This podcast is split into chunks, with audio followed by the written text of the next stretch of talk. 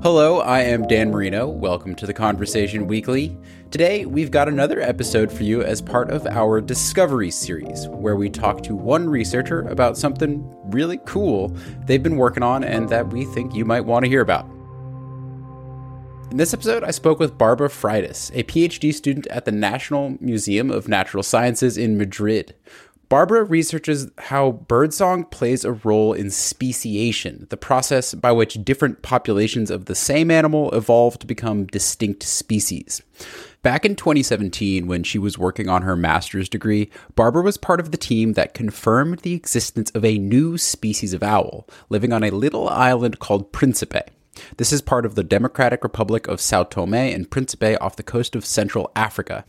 The story all started back in 1998 when one of Barbara's professors, an evolutionary biologist named Martin Melo, was doing some research on Principe Island. He was there studying another species in Principe, and when he was in the field, he was with some guides They told him about some uh, experiences that they had before. So it happened twice. They told him that people that went high in the trees to catch some parrot chicks because they, they were parrot harvesters and instead of finding the parrot chicks actually they found a weird bird with so big eyes that they didn't know what they were and they were a bit scared During his visit in 1998, Martin was able to capture an audio recording of what he believed was the call of this mystery bird that had scared the local parrot harvesters. Unfortunately, on that trip, though, he never actually saw one. Later on in 2017, I started my master and I was trying to find what would be a nice project to work on for my master thesis. And I found the work of Martin and uh, he told me about uh, all these stories. So I was, wow, okay, I want to discover more about this species because back there I only found about these um, weird animals and immediately thought that it could be owls. But it was weird because there was no previous reports for owls on the islands. Previously, ornithologists have been there, just a few, but they didn't wrote oh, anything about owls. So it was a bit of a mystery. Because if you hear stories like big eyes sitting in a little roost in a tree, like it sounds like an owl, right? Okay, so if there's no owls on Principe, like you got a mystery on your hands. Exactly. So, okay, it's a mystery. Let's solve it. Another researcher, uh, Rita Covas, went to the American Museum of uh, Natural History and she found in the archives that there was a letter from a previous bird collector in 1928 uh, was in Principe and he wrote in this letter for his boss in the museum telling that he couldn't find any owl but people there already told him that there might be an owls, but it was so rare that they could only see one or, or two in 10 years. So it was okay, maybe people already saw some here before. Okay. So it was like one more piece to the puzzle. Philippe Verbelen, um, a Belgian bird watcher that is a owl lover, he went to Principe and in 2016 he could take a picture of, of the owl in the island. So that was the first a big step and the first proof of the occurrence of a, an owl in Principe. So at this point, there were local tales, audio recordings, and even photographic evidence to support the idea that there was a new species of owl living on Principe Island. But to actually prove that this was a new species of owl, genetically distinct from other known owl species, Barbara and her colleagues would need to capture one. And to do that, she needed to actually go to Principe. So off she went with Martine. Can you describe what the island is like and the habitat that's there and the ecosystems and what it's like to go there? Yeah, in fact, uh, Principe is uh, super small. It has only 139 square kilometers, so it's really tiny. And uh, it is more or less divided in two parts. So the north is uh, where people live, and in terms of habitat, is already super modified compared to what it was in the original of the island. So it's more with plantations of cacao, but still the main town is the second smallest city in the world and then the south is uh, where the native forests are. So it's a protected area, the Principe Obô Natural Park, and it's restricted, so you can only go there with uh, permits. And it's a rainforest, so it's super humid, it rains a lot there. you feel the humidity. It's a bit uh, difficult to walk there as well. It's the steepest area in the island because it matches the part of the island where the mountains are. So it's a bit difficult and tricky sometimes to walk there. what we have to do is go to Saint Tomé, the other island of the country, and then fly with the smaller airplane to Principe. But before it was only by boat. Okay, so you know your first trip down there. Do you remember flying in and what was it like to come in from the south and see this like giant mountain where presumably there's a couple owls living? What was it like there? It's impressive because you only see green, you cannot see anything because the rainforest is so dense and you only see the top of the trees and you cannot see down. And the contrast with the ocean is really fascinating, and you are like, wow, it's just, you are just uh, enjoying the view. Okay, so you land there. You guys had this photo from 2016 from that Belgian bird watcher. You were pretty sure there was an owl that was living there, undescribed. So when you first landed, what was the kind of game plan? What'd you guys do? So first we tried to test our protocol in the north part of the island because we still had to check if the owl was in the north. Although all the times that it was uh, listened, it was in the south, and the, the photo comes from the south. But we still had to check, so we had to do this by night because it's the um, activity period of this kind of species. And we stop in 200 meters and we, we stop to listen if there is any owl singing. If not we put a playback to try to see if they reply. What barbara and martine were doing was just basically going out into the jungle and playing an owl call the recording that martine had made on his first trip to principe in 1998 the hope was that by playing this recording, another owl out in the woods somewhere would either respond with its own call or, better yet, fly towards the sound. Biologists use this call and response method a lot to study owls.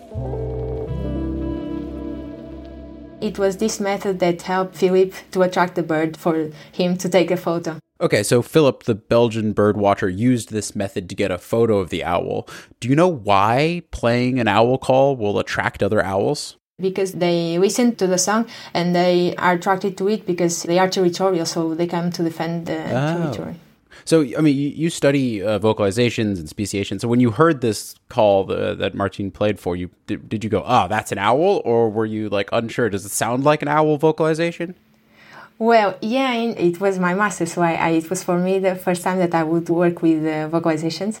Uh, but okay. yeah, if you listen to that, it, it, okay, it seems like an owl. But when you are in the forest and there's so many species there that you actually mm, don't have so much information on them that you actually sure. can see. Oh, maybe it's a weird insect also. Uh, sure, sure. Tropical jungle, it's right? It's difficult. loud. Exactly. Yeah, yeah, yeah. Exactly, exactly. So it's a bit tricky, I think. Okay, so that's what you guys were doing. You were going out and exactly. playing the calls and hoping to hear one respond. So you start doing this in the northern half of the island. Didn't Nothing hear anything? Happened. Nothing. No. Okay. I was like, okay, uh, I will do this for the rest of these three months, and I won't listen anyhow. but I knew that it was difficult to get till then because it was like a, a story that started many, many years ago. So I knew that it was going to be a bit hard. But then, some days after, we went to the south part of the island. There's specific points where you can go by boat and jump into the beach. We took all our backpacks for. We were planning to stay there for 13 days, so we oh, had wow. to pack all the food as well, all the equipment. So we were a bit uh, heavy. And are you setting up camp on the beach, or are you like hiking in and setting up a camp in, in the jungle a little bit more? Yeah, we walk a bit more, and uh, we set our camping uh, places where we camp all the time that we go there. So we walk like one hour or two. Uh, and like and you've got 13 days worth of food, but also like your gear and your measurement equipment and like all this stuff. Exactly, it was it was really there. So I was living the full. Ex- I was having the full experience. yeah, yeah, yeah, very much so. I thought for myself, wow. I mean, I'm really doing this. For I mean for me it was I was yeah. doing the master and it was for that that I chose to go for biology so I was yeah. like okay this is the cool. good thing to do yeah so then we started walking and we set the camping um, we put the, the sleeping nets and we just wait a bit until it gets some dark and then suddenly we started all to hear the owl and I was like wow it's happening already the first night I can I can listen to it And so um, w- were you guys blasting the calls, or did you just hear it without even you guys calling? No, this time we were just waiting a bit because it was not dark. It was like getting dark still, and we were just making time to leave. So we were like talking like around Mm-hmm, the, the fire or something, and we started to listen. And Martin told me, "Okay, this is the song that you have to look Yeah, for." yeah, yeah. Yeah. And what was that moment like? I mean, you've been you travel all this way, and you you find nothing in the northern part of the island, and then you like hear the call of a new species. What was that like? That's got to be really cool. Yeah, uh, we, because uh, actually we were super relaxed, just uh, waiting for the time to go out, and then we started to listen. So I was like, "Wow, it's really happening! So it's real," and, and I'm living that. So it's uh, always a special feeling. Yeah. So you found the owl. It's here. Uh, now you got to like learn about it. So describe what your approach was to describing the species. So for the description, we had to put multiple evidence together. So we had to study the vocalizations, but also the morphology, so the size of the bird and also the color patterns of the feathers, and um, the genetic history. So how it was related with the other owls uh, species that we already knew. So we need for the genetic part, we needed more samples.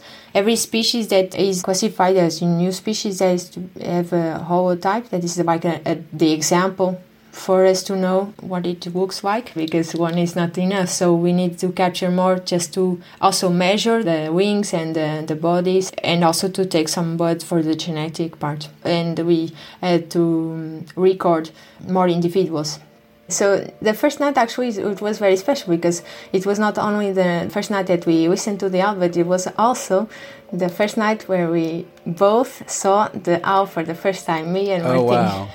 Oh wow! So, it, yeah, it was quite an important night for us. Yeah. so we were here waiting for the time, and we started to listen. Then we waited a bit more, like we were already super happy, and we did the transit. So in each point, we would stop, listen, um, try to note how many individuals and from which direction they would come, and we did this for one kilometer, let's say. And uh, while we were doing these transits, every time that we listened uh, out, we were also recording them because we had to, to use these recordings to analyze the songs. And then in the end, we had to come back. So we thought, okay, let's try to attract one owl just to see it and just to see how they are, uh, if we can have some more clues about their behavior. So we put the playback of the song, and one started to reply. So we were okay, okay, it's getting closer and closer and we did that a couple of times and it, it, was like super close to us so we just turned on the headlights and it was just on top of us so it was like oh wow. wow. cool and what did it look like what does this owl look like it was super tiny it was super difficult to see it actually so we, we felt super lucky but it was really really it felt really really special to us. and for me i was not expecting it at all because I mean, I heard that story and it took so many years to get us there that I, I was not believing that it would happen the first night. Describe the owl for us. These Scops owls are more or less all the owls have evolved to be difficult to spot during the day because they are more active at the evening and at night. So during the day they are resting close to the trees, so they have to camouflage. So they are like brownish and grayish, but with the pattern. Although the pattern of this owl is different from the others, when you are seeing it in the field, it's super difficult to spot the differences. Sure, sure. And how big are we talking here? 19 centimeters, 20 centimeters. Oh, pretty small. Like so yeah, you, you can actually have it in your hand almost. So it's really, Okay. really tiny owl. You mentioned you needed to collect other specimens. So how did you guys go about doing that? What was your capturing approach? Before uh, getting dark, we would put these uh, nets, these special nets to capture um, birds that they are so thin that you cannot uh, see it when they are set. And for this species, we have to put it uh, really high because they are high in the canopy. So we have to put it like um, 10 meters high, let's say. Oh, wow. So we yeah, we usually we put like three uh, nets in different directions, but in the place that we uh, already heard owls around there. And then we would play the recording to attract the bird.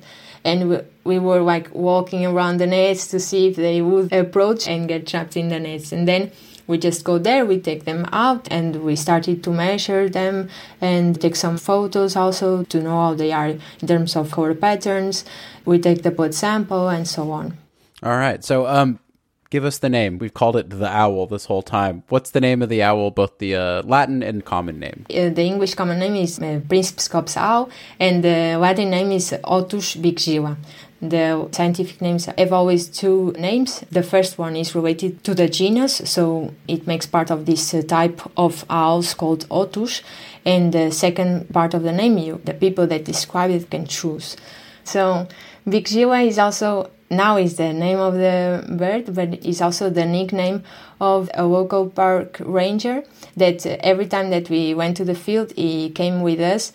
And in the first moment, it was him telling Martin Melo about these weird animals that some uh, harvest uh, so high in the trees. So he kind of started all this story, and he was also um, a parrot harvester in the beginning. He knew really, really well the South Forest. So going with him in the field is like he knows really well the forest. So we uh, just to say, bikegila, we want to, to go to a forest like this where we think that the owls are going, and uh, for the nets we have to put them really high. And he, he really helped us a lot. So was he there on your guys' first trip when you saw the owl and captured it and everything? Yeah yeah it was every time that uh, i went to the field it was with me and also before when uh, martin martin started in 1998 to go to principe and every time that he, he went there bikegila was there with him in the field bikegila continues to help the research. He monitors a system of automatic recorders that Barbara and her colleagues set up before they left the island. It's these recorders that allow them to capture owl vocalizations, pinpoint where exactly the owls live, and even how many individuals there are on the island. Barbara's expertise in birdsong also allowed her to do something really cool with all of the recordings that they had gathered. We used those recordings to see if there was an individual signature from, like, if each individual had a, a different song, or if it was possible to distinguish also between males and females. And it's uh, really incredible the number of things that you can get from this kind of information. So and and you're successfully finding individual signatures and male female differences? So we have a, a low sample size because we only put some recordings, but uh, it seems that there is so and also between male and female.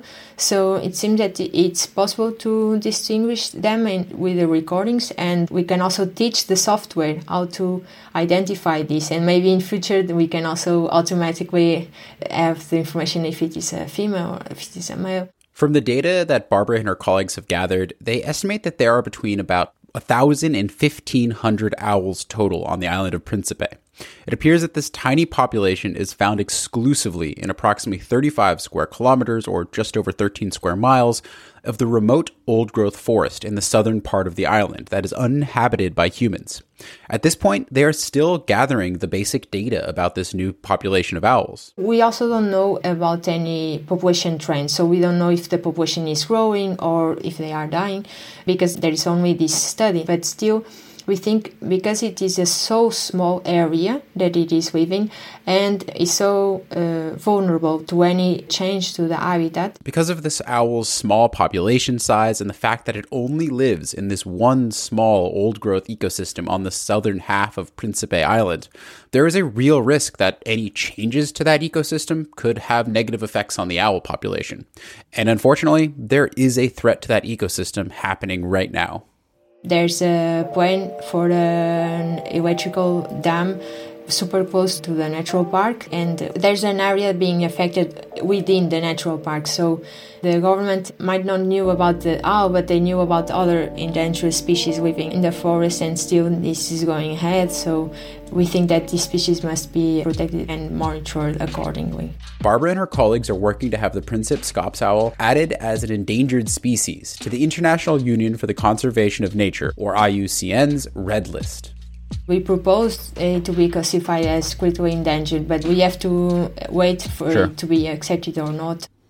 Well, um, I guess yay, you found the new species of owls, uh, but still some work to be done and, and things to be worried about. So, are you headed back to the island anytime soon? And what's kind of the future look of the research? So I think this conservation program with the automatic uh, recorders and uh, detection is going to be a really nice tool to use for the owl and for other species because we need to know how it is evolving the population and so on. Also, we don't know for sure what it is eating. So about the diet, it was not studied uh, yet all the the interactions with the other species. We don't this is just the the starting point. From now on there is uh, plenty of things to discover about this species. Well um, thank you so much barbara. I wish you all the best on your future trips down to the island and um, please do keep us in the loop. We'd love to hear more about kind of what's going on with the owl. And thanks for sharing your time and your your knowledge with us. It's been a pleasure. Thank you so much. It was also a pleasure for me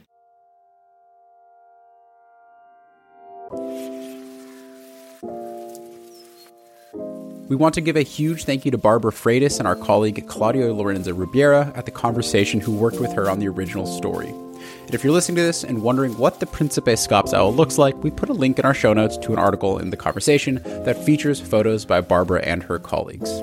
This Discovery episode of The Conversation Weekly was written and produced by Katie Flood. Sound design is by Eloise Stevens, and our theme music is by Neeta Sarl.